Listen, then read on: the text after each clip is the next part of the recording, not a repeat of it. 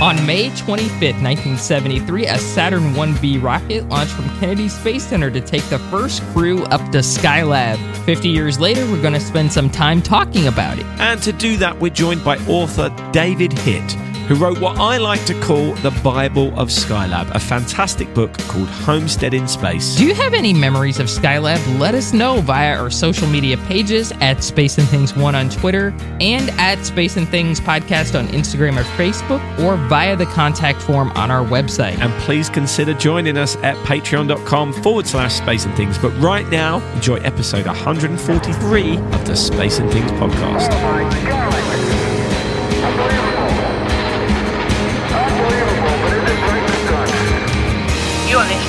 listening Space and Things podcast with Emily Carney and Dave Giles.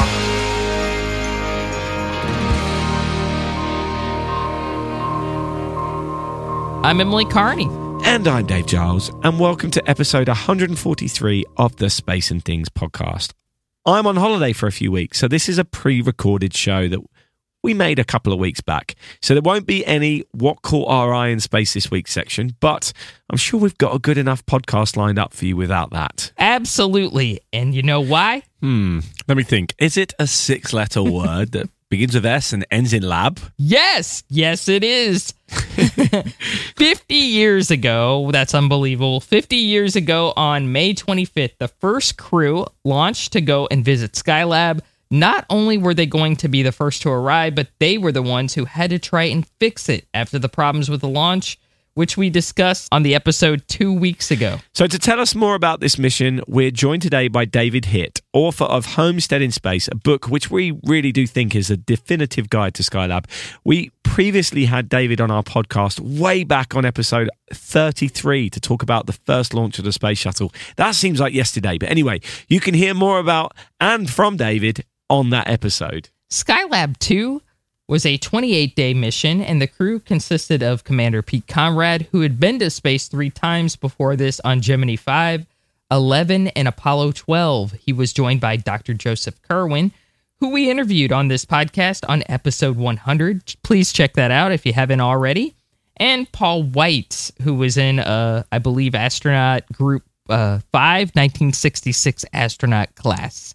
So, anyway, let's speak to David to find out more about this mission and his book. Tower, Houston, Skylab 2. We fix anything. We got a pitch and a roll program. All right, so David, welcome back to Space and Things. Uh, we've really been looking forward to this since our last interview. This time, we're talking Skylab, of course. Uh, your excellent book, Homesteading Space, is the ultimate guide to Skylab. So, how did it come about and how was the writing process? Oh goodness! Well, first, thank you so much for having me. And yes, this this month has been a, a long awaited month. It's it's exciting um, to see the excitement for, for Skylab in the uh, in the community these days. So, homesteading space came about, um, and this makes me feel old because for the 30th anniversary of Skylab, at the time I was working as a contractor for a NASA education website, writing stories for teachers and students about NASA topics. We had to go out, beat around, find our own stories to write. And so looking at the calendar, I happened to notice, hey, there's this uh, you know, this 30th anniversary of this thing called Skylab. Um, maybe I could write a story about that. You know, no no sense that this is going to be anything big. This was just, hey, this will, you know, this will fill my uh, my story quota for a week. So I'm working on doing some research, and in the process of doing some research, I discover there is a Skylab astronaut that lived here in Huntsville. Amazing. I wonder, you know, if he'd talk to me. I, I send an email to uh, to Owen Garriott, say, um, you know, hey, can I? And I'm thinking just a quick phone call or something, get a quote. Owen says, yeah, come on over. I'd love to talk to you. what? Yeah, I'm. I'm I'm going to go over to this astronaut's house. This is kind of cool. so, uh, so the story, you know, it, it, it elevates a little bit. And then doing some more research, I noticed there is a second astronaut that lives in Huntsville in Madison County. Don't notice immediately that it's not AL, Alabama, where I am. It's AR, Arkansas. This is uh, Jerry Carr lives in has has a Huntsville address. Wrong Huntsville but I don't notice that till I've already contacted him. So now I've talked to somebody from the uh, the second crew and the third crew. uh, or the first crew, the, the yeah, second crew and third crew. Clearly, I need somebody from the first crew to round it out. So I cold call poor Joe Kerwin at work, and, Wow. and he talks to me. And uh, and so by now it's turned from this one little story to this big three part series. Like my coworkers are making fun of me about this uh, this Skylab behemoth that uh, that I'm working on. But in the process of doing the the research, like I said, this was the uh, the 30th anniversary. This was 20 years ago. At the time, there's a whole lot about Apollo, right? I mean, you know, the moon Mm. landings. People get a little bit excited about that. At the time, shuttle is the uh, the current program, so there's a whole lot out there about shuttle. There, there's just not a whole lot about this little space station that we did in between them. And working on the story, I, you know, somebody needs to do something about that. Like somebody should write a book about Skylab. And I'm not thinking me because that's the sort of thing that like real writers do, the professional writers do. And so a few months pass and um, we have a big 30th anniversary event here in Huntsville. The eight astronauts um, come to town. It's a big deal. Um, having a great time, you know, talking to Owen and, and again, and uh, meeting, getting to meet Joe and Jerry in person for the first time. And it's still in the back of my head. This story needs to be told. Again, not me. This is, uh, you know, this is uh, something somebody, somebody, you know, a professional writer needs to do. So fast forward then another three months or so, I'm out in uh, in in Houston Johnson Space Center on business. I go to Space Center Houston and walk through the uh, the Skylab display there. I, I believe for the first time. There are three places on Earth now that you can walk through a Skylab: um, National Air and Space in DC, Space and Rocket Center here in Huntsville, Space Center Houston. And while I love them all three, of course, eh, Space Center Houston is just it's just that next little step up. Theirs is really amazing. And I'm there in that room with the Skylab. And again, this story needs to be told. And I'm and I'm having the conversation again with myself of why that that does it's not supposed to be me. That's uh, you know something a professional writer needs to do. And I have the realization like literally every dime I make is from writing. That's kind of the definition of professional, writer yeah. so I come up with a plan. Here's how I'm going to get out of it. I'm going to come home. I'm going to send an email to Owen Garriott. And uh, and at the time, the pitch was going to be that he should write his memoirs, which would include Skylab, include STS-9, include his story, uh, but would tell that Skylab story. Send an email to Owen saying, "Hey, let me let me let me buy you lunch. I have an idea that I want to discuss with you about possibly writing a book." Now, obviously, he's going to say no. I mean, clearly, yeah. but I'm going to be able to go home that day and say, "Hey, Dad, guess who I had lunch with?" and this is a story that 20 years later I'm going to be telling about the time that I had lunch with a Skylab astronaut. How cool is that? So, uh, so we meet at the Lone Star Steakhouse here in Huntsville, and and I give the pitch to Owen, and he says, "Well, you know, I've been thinking about writing a book. Let's do it." Amazing. Oh, huh. okay, I had not, I had not gotten this far. So I start, you know, uh, beginning trying to figure out the process of, okay, so how do you write a book with an astronaut? Like, how do you, how do you write a book with an astronaut? Get it published. Contact a friend in the publishing industry. You know, like what, do, what do I do from here? And as I'm doing that, Owen's been working, helping a guy out with a uh, with another book. There's a guy that's writing a book about scientist astronauts that's been interviewing Owen. He sends a note to that guy who, by the way, is Colin Burgess, the editor of the Outward Odyssey series. We don't know that yet because the Outward Odyssey series does not exist at this time. Yeah. Um, he says, "Hey, look, I'm the editor for this series. We're going to do eight eight books at the time." He says, "We're going to do eight books. We're going to do one about Skylab. The author of that we had lined up for the Skylab book just dropped out. We need somebody to write a Skylab book. If you will write a proposal, we will help you write the proposal." And then we will judge the other proposal that we help you write and uh, and see whether we want you in this series. And to our credit, we wrote the proposal all by ourselves. We figured if we couldn't write a proposal, we probably shouldn't be Should writing write a book. book, yeah. so, so we did the pitch by ourselves, and uh, and so that's how uh, that's how homesteading space comes to uh, to be a thing. What a story. I love that. I absolutely love that. We're almost writing it by accident. Almost. Very much, yeah. that 30th anniversary event where where the eight of them were at Huntsville. I mean, that must have been quite the event. It was. It was. Um, you know, and that's that's you know very aware of the uh, of the passage of time. I mean, it's funny now looking back because I started working as a contractor at Marshall in in 2002. The next year was the Skylab 30th. All of this was new to me. Mm. At the time, the the eight that were still around came to uh, to Huntsville. In retrospect, Pete's passing was was so fresh, but kind of because it was before it was on my radar. In my mind, this is the distant past. You know, in, in reality, it was it was what you know four years earlier or something but yeah, so the the the eight were still there. George Mueller came to town. Um, I got to be in the control room at uh, at, at Marshall while they let oh who was it? Uh, I think Al Bean and and Jerry Carr, if I believe, talked to the International Space Station. I'm, oh, wow. you know, I'm there in the room as as they're talking to uh, to ISS. Multiple panels, both at Marshall, at at University of Alabama in Huntsville, here at the Space and Rocket Center. I don't know that we did a whole lot here for the uh, for the 35th.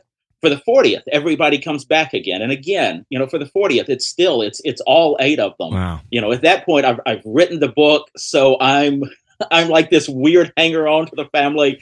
Um, the night before the event at the Space and Rocket Center, the eight of uh, the eight of them and me have dinner at the no uh, at the Hilton way. Hotel. Um, and it's like, I, oh, thank you. Like I'm not, I don't deserve to be in this room, but I'm also not going to point that out. Like, Yeah. I, will happily be at this table. And so, you know, another, another, another big event. Five years later, there was nothing planned, and it was just sort of this neat anomaly of timing that uh, that that Dwight had just released the movie Searching for Skylab. Um, he was looking for a place to have a uh, a movie debut ends up getting hooked up with the uh, with the Space and Rocket Center. So, searching for Skylab premieres in Huntsville on the 45th anniversary of the third screw splashdown. So Wow. it becomes this, you know, this accidental 45th anniversary event. And you know, I mean, at that point, goodness, I'd, I'd have to, you know, I'd have to do the math because we had, I know Jack and Ed were there in person. Owen was was virtual. I think Jerry was virtual. Joe was the only one who was who was still living that wasn't there in person or virtual, and I and I hate that he had to miss that one because now we're doing the 50th anniversary events, and and we have Joe and and Jack and Ed, and you know it's kind of heartbreaking. Just you know, no difference between the 30th and 40th. Big Yeah. difference between the uh, the 40th and 50th. But you know, glad that uh, that for the half century mark, we do have folks that can still tell the story. Absolutely. Absolutely. Right. Today, we want to focus on that first crewed mission, Skylab 2, as I think it's called. There's some debate over that, but Skylab 2. What were the goals of this mission? So, so, so first, it's funny that you say that because uh, you know I am I am really proud. I I do feel like homesteading space has has kind of affected the way that Skylab is remembered. It it does, has kind of I feel like laid the groundwork for a new appreciation of the program. And so there's a lot of things, the decisions that we made in in writing the book. This is how we're going to tell the story that have kind of had a lasting impact. That's the one that bugs me because we SL2, SL3, SL4 are launches of Saturn vehicles. Skylab, Roman numeral one, Roman numeral two, Roman numeral three are, are Skylab missions. Yeah. Um, and, and you know, and we talked about it a lot. Which way are we going to go? Um, we're going to get that. You know, that's that's the style that we're going to use, and uh, and it, and it didn't take off. I, I fought that fight. I mean, it's been 15 years now since the book came out. Um, you know, for at least a dozen of those, I, I'm actively on Twitter. You know, Roman numeraling, and and now you'll notice in this conversation, I'm just the first crew, the second crew, the third crew, Yeah. because I've I've been defeated. But so, uh, yeah, wow, that uh, that first crew. I mean, I you know we, we can talk about what the mission was, but it doesn't matter. I mean, the, what what the mission was quickly becomes pretty irrelevant. Here's our nominal operations. We're going to go up there, and this is the science that we're going to do, and these are the things that we're going to accomplish, and this is what day one looks like. And then all of a sudden, day one no longer looks like that. The way I tell the story, they had a meeting. Um, a few weeks before the, the launch of, uh, of the Skylab space station at Marshall, where they said, What do we do if something goes wrong on the outside of the workshop? And uh, and the answer was uh, nothing. There, there's nothing that you can do if something goes wrong on the outside of the workshop. Wow. But we we feel okay about that because what could go wrong on the outside of the workshop? I mean, you know, this is the we have no mitigation, but it's a low risk, um, you know, possibility. So I, you know, we, we we feel okay with this. You know, they they launched Skylab. Spoiler alert: something goes wrong on the uh, on the outside of the workshop. Right during ascent, the uh, the heat shield is is ripped off. One of the uh, the solar array wings is uh, is ripped off.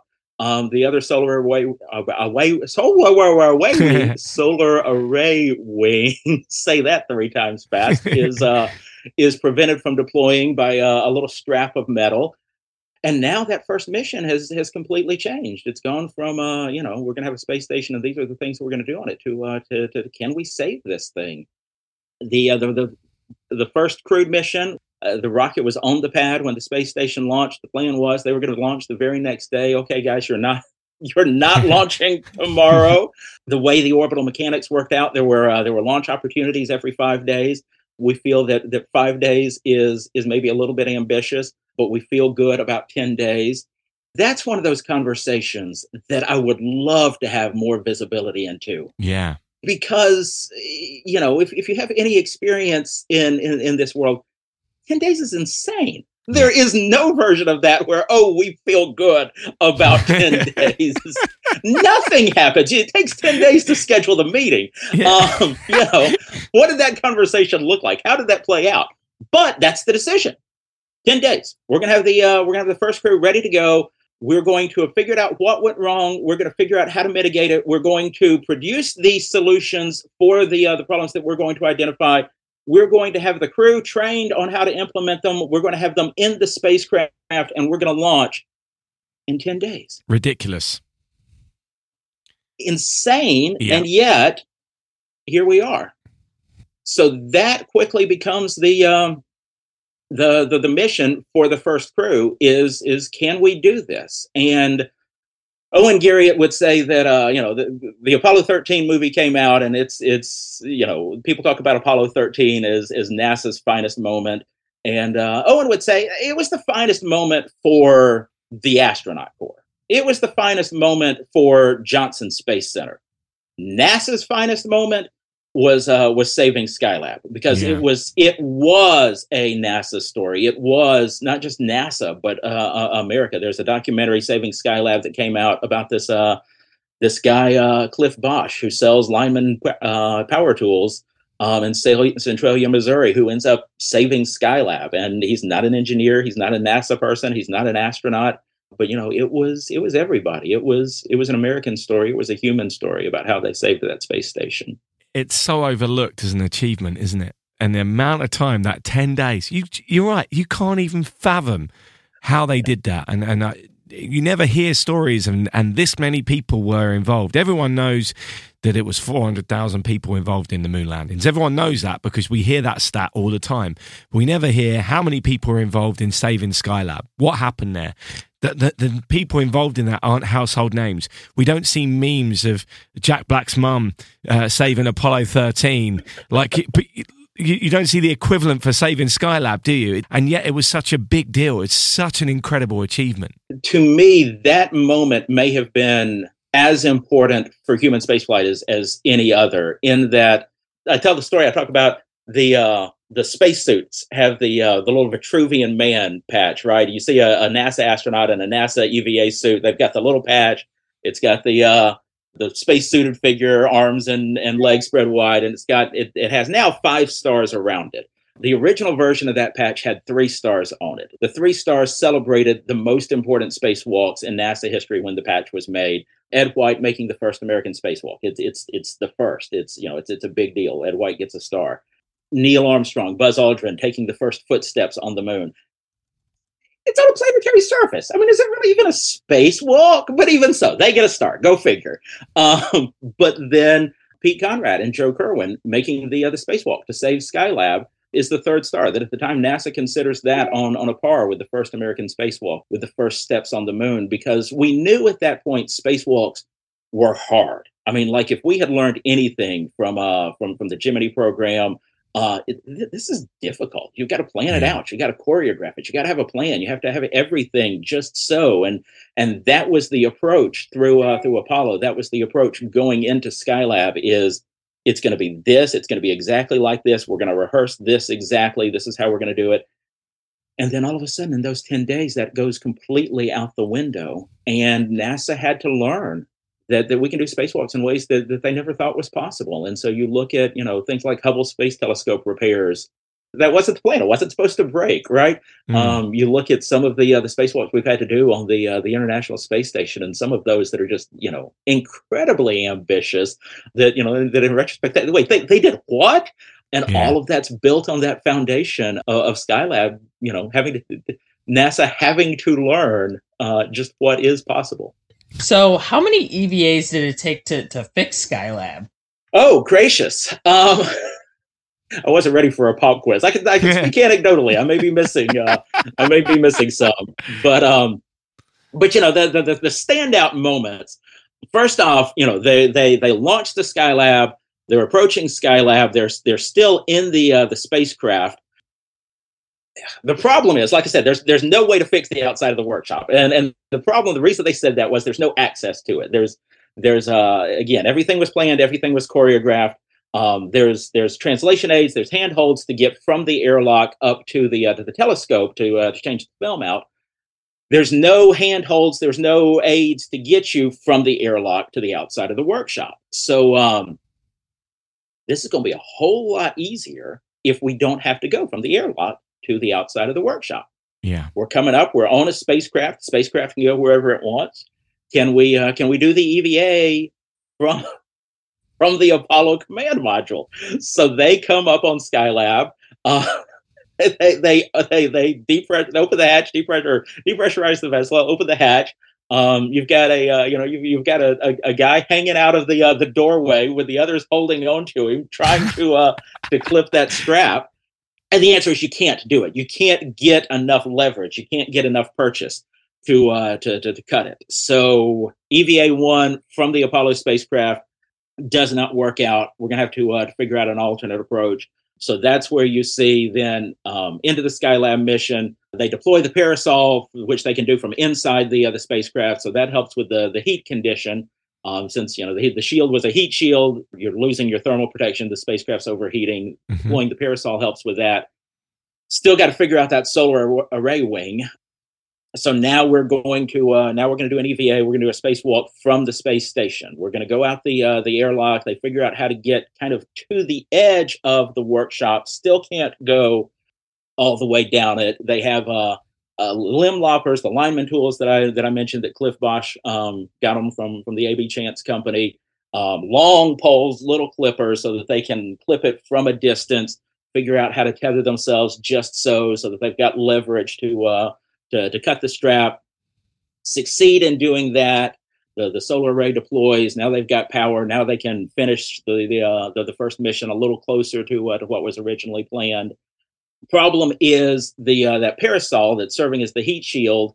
Wonderful for getting them through the uh, through the first mission. After that, it's kind of starting to degrade. The uh, the the temperatures are rising a little bit. So the second crew now has to deploy a um, a, uh, a new heat shield. And this one can't just be deployed through the airlock. You can't do it from inside the uh, the space station. Got to go on a spacewalk. So uh, so Jack Lousma, Owen Garriott go outside for the uh, for the spacewalk to deploy the uh, the twin pole sunshade, put it into place. It's the uh, it then becomes the sunshade that lasts through the rest of the second mission, through the uh, through the third mission. So those three are kind of the uh, the EVAs that tell the story of uh, of saving Skylab. Let's talk about the crew for that first crewed mission to Skylab. We'll call it that. Who were they and why were they picked for this mission? Obviously, their roles changed dramatically as that 10 days unfolded. But these guys, I mean, I know Pete had walked on the moon, but they hadn't done a, a, a deep space EVA or any kind of EVA that required them leaving their spacecraft where there wasn't any gravity at all at that point, right? Right, right was so Pete Pete Conrad, of course, was uh, was hungry for this mission. He uh, Pete wanted to uh, to command the Skylab mission. He wanted to command the first Skylab mission. He uh, he volunteered he and Alan Bean are coming back from Apollo 12 and on their way back to Earth. You know, oh, they're, they're, you know, walking on the moon was pretty good. what, what, what should we do next? And uh, uh, you know, they're, they're they're looking at the rotation for what the crew assignments for the rest of Apollo looks like. Yeah, Pete's commanded a uh, moon landing mission. Um, he's good. You know, Alan Bean. I, from where he's sitting, you know, he sticks around. Maybe he could command a uh, a moon landing. On the flip side, he's you know he's, he's walked on the moon now. So yeah, we're to do this. We're to do this Skylab thing. So uh, so so Pete and and and Al come back from uh, from Apollo 12 move from the Apollo program over to the Skylab program. The excitement of doing this thing, this excite, the excitement of uh, of being part of this, the excitement, like you say, of a very different sort of space mission that they experienced in Apollo. But for Pete, there's also this niggling thing in the back of his head. Uh, you know, Pete Conrad, he's he's selected in the uh, in the second group of astronauts. At this point, he's uh, you know, he's he's already a legend. But um, but you know, he had applied back for that first class he had applied to be one of the Mercury mm. Seven, and he came close. You know, he did a good job, but uh, but the end of the process, the uh, you know the the, the psychological review says um, that he's unfit, specifically unfit for long duration space flight. hey, Mercury wasn't long duration space flight, but uh, but you know, I mean, even so, he's rejected, and this is sitting in the back of his head. So here's his chance not just to go to the moon, not just to prove himself as an astronaut, but to prove himself for long duration space flight. The first American to command a, uh, a long duration space flight. So, uh, so Pete's going into this. He's uh, like I said, he's he's he's motivated. The, the funny thing was, uh, Al Bean also this just uh, preternaturally motivated astronaut. I mean, any of them, you know, th- these are not these are not slouches. You know, you, you don't get to the astronaut corps by being a slouch. But being also, I mean, bettering himself was was a thing. I mean, this was a guy that's that's reading self help books, that's uh, that's reading motivational books, that's just constantly looking for ways to uh, to to better himself, to accomplish more, to achieve more. And so, uh, you know, so these are the, the two guys that you end up with commander as commanders of your uh, your first two Skylab missions. Pete, the, like I said, the the only one of the nine that uh, that I didn't get to meet, that I didn't get to talk to there's a weird irony for me in that if Pete had been still around, homesteading space probably wouldn't exist.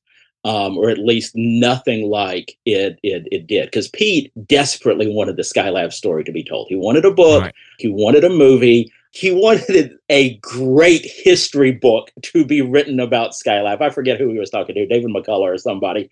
Couldn't get him, but that's you know that's who he's going after. Uh, there needs to be a movie, but it needs to be a blockbuster. You know, I mean, it needs to be. I don't know who he was looking at to, to star in it. Then you know, Tom Hanks or something. I don't know. I, I guess not Tom Hanks after Apollo 13, but that level Skylab needs its Apollo 13 movie there was apparently a script written. It was apparently horrible, according to Joe. They uh, they sexed the Skylab story up more than uh, than, it, than it needed to be, and I just I don't want to know what that looked like. uh, oh my god, my I'm sorry, my face, my face uh just can't d- deal with this right now. I'm like they put sex in this, like I don't even want to know what's going on. Okay, never mind. right? Yeah, I, am I'm curious, but I also don't want to know. Yeah, I'm so, exactly. I want to know, but at the same time, I'm like, nah, I'm good. Like, who, who's? Yeah, no, no, no, no, no, no. So, uh, yeah, so so Pete, like I said, really wanted the story to be told, but he was very very very jealous of it very protective of it so much so that as a result it never got told in his life because it, it could not be told while pete was alive in a way that that pete was going to be happy with it. So if owen and joe um, had come and said you know we found this guy. He's, he's, he's, he worked in weekly newspapers in mississippi. He's been as a contractor at marshall for a few months.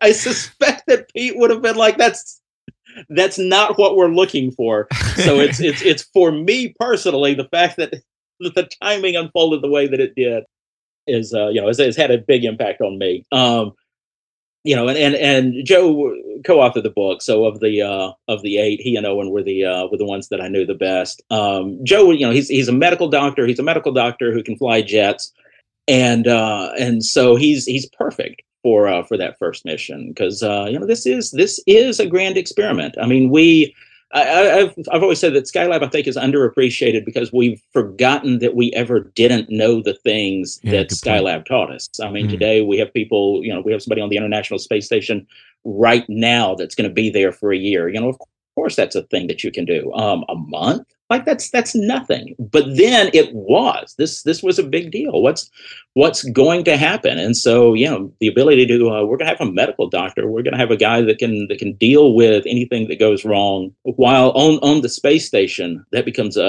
a huge benefit. And uh, you know uh, pj didn't know him as well, but uh, but you know, I mean, this is he's he's a great um, a great compliment to uh, to the two of them. You know, this is somebody that can uh, that can that can do what needs to be done, that can uh, that can execute the mission. Um, you know, a, a wonderful uh, for team player for that crew. You know, the three of them um, very close. All of the uh, all of this. I think that the three Skylab crews may have been some of the uh, you know the best friends after the mid during and after the mission of uh, of you know of any NASA crew ever. So uh, you know, it's just a, a, great crew for that first flight. All right. Had this team not had been able to fix the problems with Skylab after its launch, was there any kind of backup plan or anything? Yes, but um, you know, so there is a there is a second Skylab. It, it oh, today oh, is in the National Air and Space Museum. Um, uh, Owen would say the uh, the second best place it, it could have been. it's it's flight worthy. It's flight ready had had the first Skylab not worked out, yeah, there there was a, a second space station ready to be launched. The, the, the challenge there becomes, okay, well, why did the first one fail? Can we reasonably fix it? Is it worth the uh, the expense of of fixing it? So there there was a backup plan. Would it have been implemented? I hope so but you know, I mean, then you start dealing with with you know the realities of a world where uh, where Congress is saying, you know, okay, so so how much money did you just lose um, with the uh, with the one that mm. didn't work, and mm. how much money are you wanting now? And aren't we working on the space shuttle? And why are we spending all this money on a uh, on a broken space station when uh, when we've got a space shuttle that's already running late? And so you could get Jerry Brennan to write, you know, any number of alternate history books of uh, of what happens if uh, if the first Skylab fails. You know, here's the book where they launch Skylab B and uh, and everything plays out, and here's the book where uh, where Skylab gets canceled, and maybe the space shuttle happens a little bit sooner, and uh, and you know, and, and hard to, hard to say in retrospect. In the process of writing Homesteading Space, was there one thing that jumped out you about this mission, Skylab 2, which really surprised you? So, you know, that that's interesting. Um, you know, I, I had done, you know, research before going into the book, kind of had some familiarity with it. But the thing that maybe I didn't fully appreciate and the thing that that came out of the book and you know i mean the thing about the book is generally, you know, you see a uh, you see a you know a book, and there's names on the front of the book, and some of the names on the front of the book are astronauts, and some of the names on the, the, the front of the book are writers. And what that means is the writer wrote the book, and the astronauts lived the book. Right? that is not the case with with homesteading. Um, Owen and and Joe. Um, were authors of that book. Joe held the pen, wrote, um, you know, everything in in the, the, the chapter about the first crew, other parts of the book um, were Joe. Not only did the two astronauts listed on the book write the book, poor old Ed Gibson ended up writing writing a chunk of that book and uh, and and didn't get author credit. So uh, oh. I'm, I'm, quick now to point out that uh, that, that Ed is is you know the the unofficial fourth Beatle of uh, of homesteading space. That square jawed miscreant. Yes. yeah. So you know, we we did the chapter about the uh, the first crew. Joe wrote a lot of that. Owen wrote the uh, you know Owen and I wrote the uh, the second crew mission. We put together a draft of of a third crew chapter because uh, you know we don't have anybody on the third crew. We sent it to them. Hey, look, could y'all help us with this? We'd love your perspective. You know, we'd love your insight. They look at the draft and oh, no, no, no, it's pretty good. It, could be better, you know. I mean, we're like, help us help you, but they're like, no, that, that, that looks good. So then they see the book and they see the first cruise chapter and they see the second cruise chapter and they see the third cruise chapter. And uh and it's like you know we thought it was good but then we realized we're driving a volkswagen and y'all are pulling up in ferraris and uh we need to fix this. So so poor old ed you know give, give me that. And uh and you know and, and and beefs it up some and the science chapter contributed. I mean nobody knows um, uh, heliospheric science like uh, like Ed Gibson. Um, so he helped us out a lot with uh, with that but uh sorry tangent to your to your question the takeaway i mean and that's the thing that i hope anybody gets from uh from homesteading space is i knew skylab as as a history as a series of events as as you know a, a programmatic this is what happened. But you know it's it's that okay what's it like? You know how many people know what it's like to uh, to live in a broken space station to be Yeah. up there you know overheating and are you going to be able to fix it and and are you going to be able to accomplish this i could have told you what happened but just that that human um you know joe's poem there's a there's a poem in homesteading space that joe kerwin wrote and you know that's awesome that's just it's such a uh a, a human touch and such a snapshot of you know, yeah, we know that they were up there doing EVAs and and cutting straps to deploy solar array wings. You know, who knows that they're up there writing poems to their wife while they're in space. Yeah, absolutely. So, other than you know all the salacious stories that made it into the movie script, the the sexy stories, are there no seriously? Are there any stories that didn't make it into the book that you can now reveal? Well, so I mean, our, so this, Oh, there's, no. there's there's there's there's Oh, there's no. two versions of this answer. There's the there's the um uh, you know forgotten heroes who are underappreciated version, and there's the how do you go to the bathroom in space version, and which which do you want?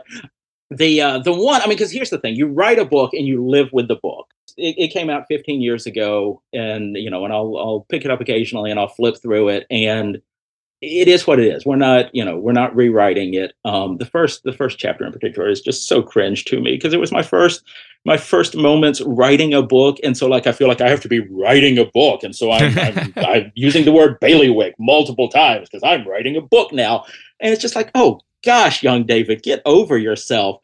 But that also means that yeah, time goes by and you hear stories, and uh, oh man, I wish I had known that, you know, 20 years ago. We take for granted that even with the solar array wings, Skylab worked, right? Because Skylab was was set up with uh, with with multiple electric power generation systems. There were the, the two big array wings on uh, on the side of the workshop. One of them, you know, gets uh, ripped off. The other one, they do the EVA to deploy. But even before it's deployed, Skylab still has electrical power because the uh, you know the windmill at the the top is also um, solar panels, so there's power coming from the telescope. Skylab originally, you know, it's going to be designed as a wet workshop. It's going to be launched on multiple Saturn ones. It's going to be launched in pieces. It's going to be more like the way that we flew the International Space Station, where we're going to do multiple launches, assemble it all in space. Um, at one point, the telescope is going to be its completely separate thing, just literally tied to the space station, tethered to the space station, just floating out there in space. And uh, and because of that, the telescope is originally designed as a completely self-contained spacecraft, and that's why it has its own electrical power system. Even though it's going to be part of the space station, space station's got these big solar array wings in uh, early on in development it needs its own power generation um, because it's not going to have that. So they designed the solar power system for uh, the electrical system for the for the telescope. They designed the electrical system for the uh, for the workshop. And somewhere along the way there's a guy and he says hey what if we run a wire from the telescope to the space station? Because this hadn't been part of the plan. There's a reason that they're being developed independently um, there's a reason why there's an independent need for these two separate things. That's the mindset is this is this and this is this. And there was a meeting where somebody says, what if we uh, we ran a wire from one system to the other? Um, a gentleman by the name of, uh, of Charles Davis. He lives still lives here in Huntsville. And if he had never spoken up, there's no Skylab Yeah. there's a telescope that works, but there's a workshop that's dead, and uh, and and at that point, it's unusable by the time the the, the crew can get there. And so, just hundred percent, this one person in a meeting raising his hand and saying, "Hey, what if?" That uh, that saved Skylab, and like we talked about earlier, nobody knows his name. You know, it, completely forgotten. But you know, in terms of impact on American human spaceflight, he's he's pretty high up there. Yeah, the importance of uh, of holding your hand up, right? That's a lesson every school child needs to learn, right? Amen to that. Um, so I've been trying to wrap my brains over who was who would play Pete Conrad in this movie. Uh, I've gone with John Malkovich. I, I, think uh, he could probably pull off the, the humor of Pete as well as the, the the getting the job done side of Pete. I could see that. I could see that. M- moving on, you recently told some stories about Skylab at an improv comedy night where a troupe of improv comedians performed skits about your stories. I also noticed recently that you asked Chat GPT, the AI generator thingamajig, to write some jokes about Skylab, and you posted the results on Twitter. Shock horror, they weren't that funny. But uh, do you think that Skylab offers good material for comedians? Uh, were there any particularly funny events on Skylab 2? Oh, gosh. Um, or one. Sky, the first crewed mission. All right, we'll get there so uh, yeah, yeah, yeah, yeah. The, uh, the, the the event this weekend that was uh, that was sort of surreal. There's a uh, there's a troupe here in town. They have people come in, storytellers in town come in and uh, and tell stories, and then they do scenes. Um, you know, not literally acting out what the story that was just told, but kind of inspired by um, one of my favorites. I was talking about the uh, the student experiments, talking about the the spiders that they flew on the uh, the second mission um, Anita and Arabella, and kind of talking about how you know we we didn't know, we had no clue. You know, can spiders spin webs in outside of gravity? Because there's never been a spider outside of gravity before. There's no way to find this out without flying it. And uh, and so they did a scene where there's a student who says, well, "What happens when a cobra bites and kills an astronaut in space?" And like the scientists are, well, you know, we've never studied that before. Like we clearly we need some data on this. And uh, so it was just it was great watching what they uh, they came up with. And uh, I, I, I posted about this on my facebook and uh, and a friend of mine comments you're living the dream. And it's like am i? I mean like was, was that a dream? Was, hey you know what i want to do? Is a comedy show but it's skylab. Like that's that's not the dream. It was great but uh but not something that I, that i realized i needed and this is this is horribly unfair, and maybe because they were uh, they were busy. Um, but uh, but uh, more material from um, from the second and and, and third crews. But yeah, it kind of surprised me telling the stories. I'm coming in with you know I'm, going to tell you about Skylab, but telling the stories that there's there's some funny stuff in this. Um, and of course, you know, telling the story, the famous story about um, Owen Garriott, the, the prank that he played on Mission Control, making him think that his, uh, that his then wife Helen um, was on Skylab with him. You know, their Mission Control is listening to a broadcast from Skylab where uh, where Owen's wife is like is talking about the weather down on Earth. Like, there's no way that she knows this, and yet here she is. And I mean, the folks in Mission Control for decades uh, never knew how he did that you know, talked about you know the, uh, the the the second mission getting extended. It's originally supposed to be 56 days. It gets extended to uh, 59 and a half. Great, you know, excited about that. But what that means is, you know, the the, the underwear that you're wearing on uh on on day 56 is the underwear that you're going to be wearing at the end of day 59 and a half. and uh well, there's there's more underwear on this space station, right? There's a whole nother crew that's uh that's that's going to be coming could we have a change of underwear? I mean, like, you know, rather than us wearing this for an extra four days, like they could wear a pair for an extra day, you know, and uh, and it evens out. Houston requesting permission to change underwear. And uh, and Mission Control radios back up and says, uh, "We got good news for you. Um, uh, we're approving a change of underwear. Owen, you change with Al. Al, you change with Jack. Jack, you change with Owen."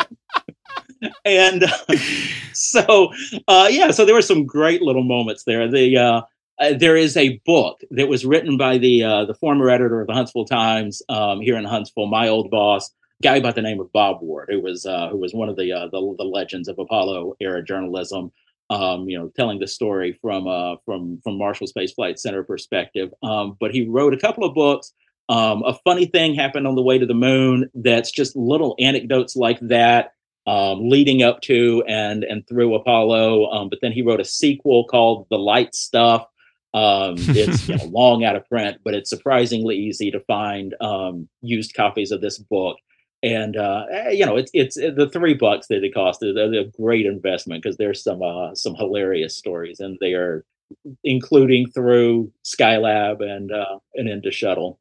I, I messaged Dave and I said if you if you just isolate a from the EVA where they had to fix the stuck solar panel, if you just isolate Kerwin, then that's an entire comedy show unto itself.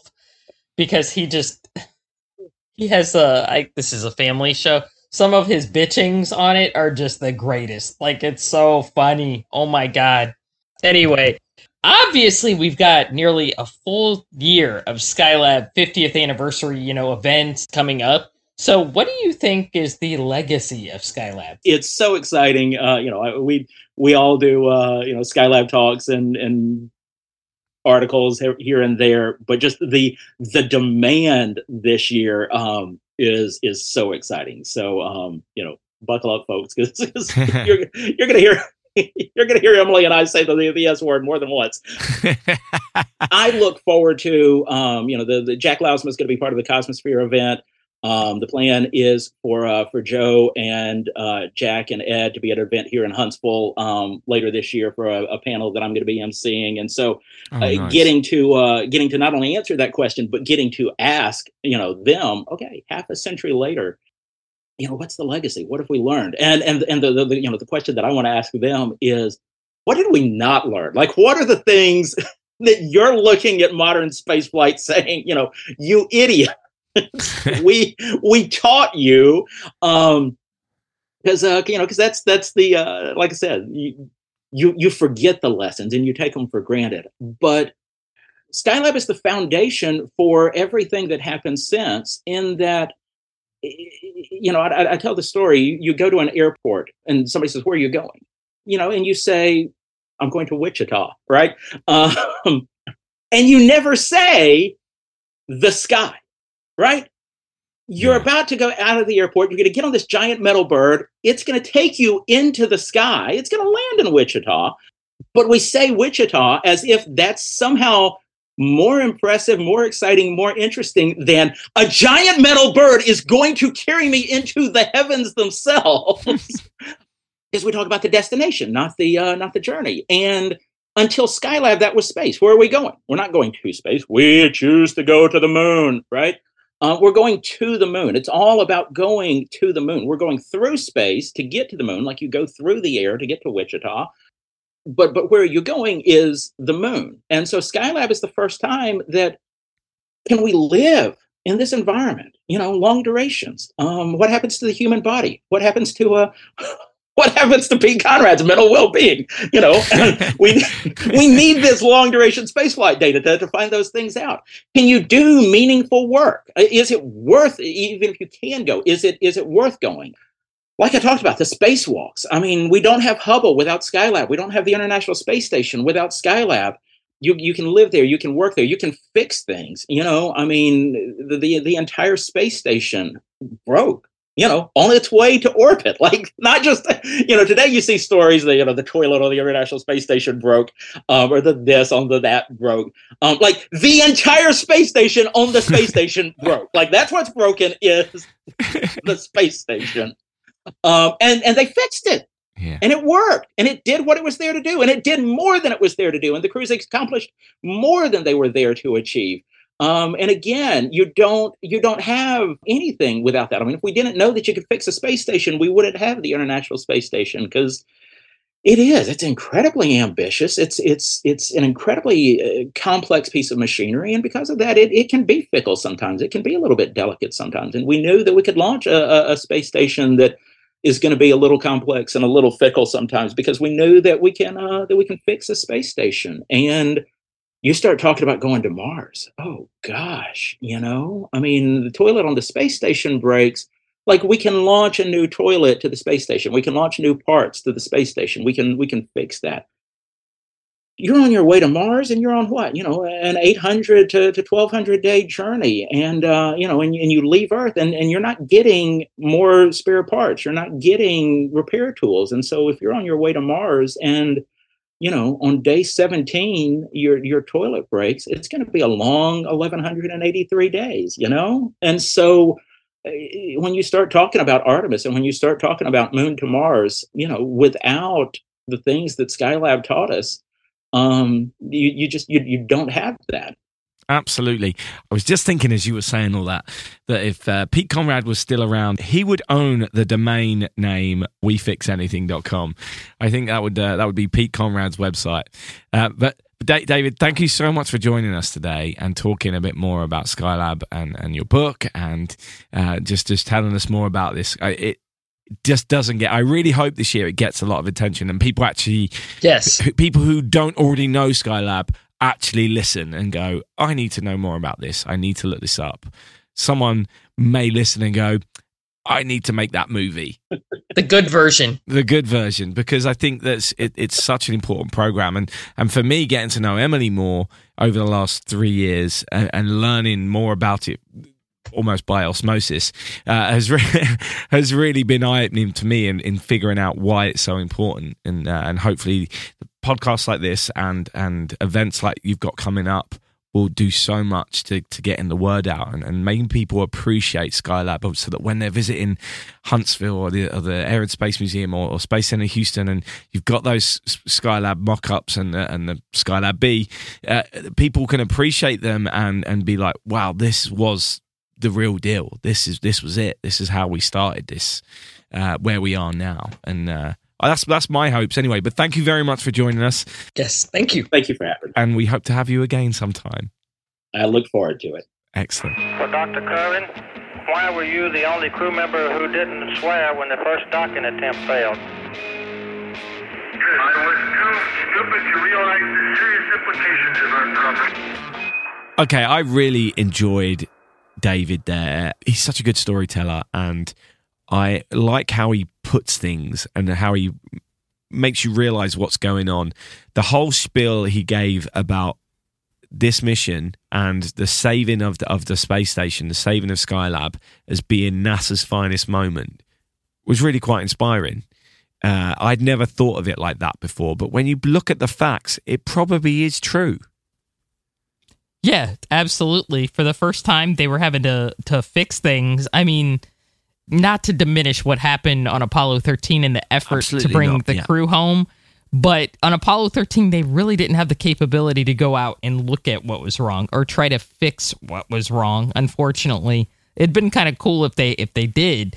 And um, for Skylab, you know, for the first time, they really had to go out and fix it. You know, they had to go out and fix things uh, do maintenance aboard the space station for the first time. You know, it was really a, you know, that that was a really big deal, and it has direct uh, has a direct impact now on what we do on the uh, International Space Station because they have to fix it. It's it's a twenty odd year old, over twenty year old platform in space. Some of the parts are twenty five, which is unbelievable.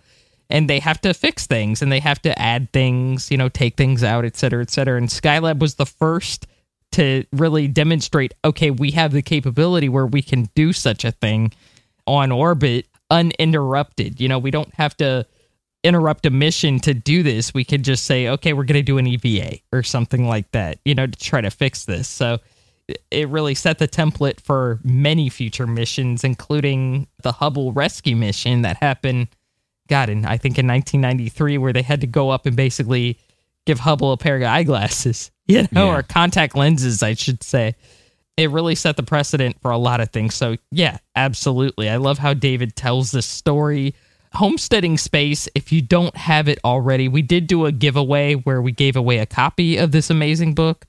If you don't have Homesteading Space, just just order it now. Just get it. It really is the finest narrative book, I think, on Skylab. There are other good Skylab books out there, but in my opinion, this is the finest that is like a narrative version of the story. You know, it tells the story of what unfolded. you just got to go get it. It's it's an amazing book. If you read it, you'll have a very good background on what happened on the missions. You'll be near expert level. Seriously, that's how good this book is. It- It's it's just just go get it, please. Yeah, absolutely. So please go and do that. And as always, if you want to hear the full unedited interview and watch it uh, with David, you can check out our Patreon page, which is patreon.com forward slash space and things. You got a hold of my legs, Joe? Yeah, one of them. One of them, good. Okay, that's it for this week. We hope you enjoyed the podcast. As we mentioned earlier, I'm currently away, so there's no What Caught My Eye in Space This Week section, but we'll be back with that in a few weeks. Hopefully, you'll enjoy the other episodes we've pre recorded for the next two weeks. And thanks to those of and thanks to those who have joined us over on Patreon. It's very much appreciated. More from us next week, but until then, don't forget in space, no one can hear you me. You've been listening to the Space and Things podcast.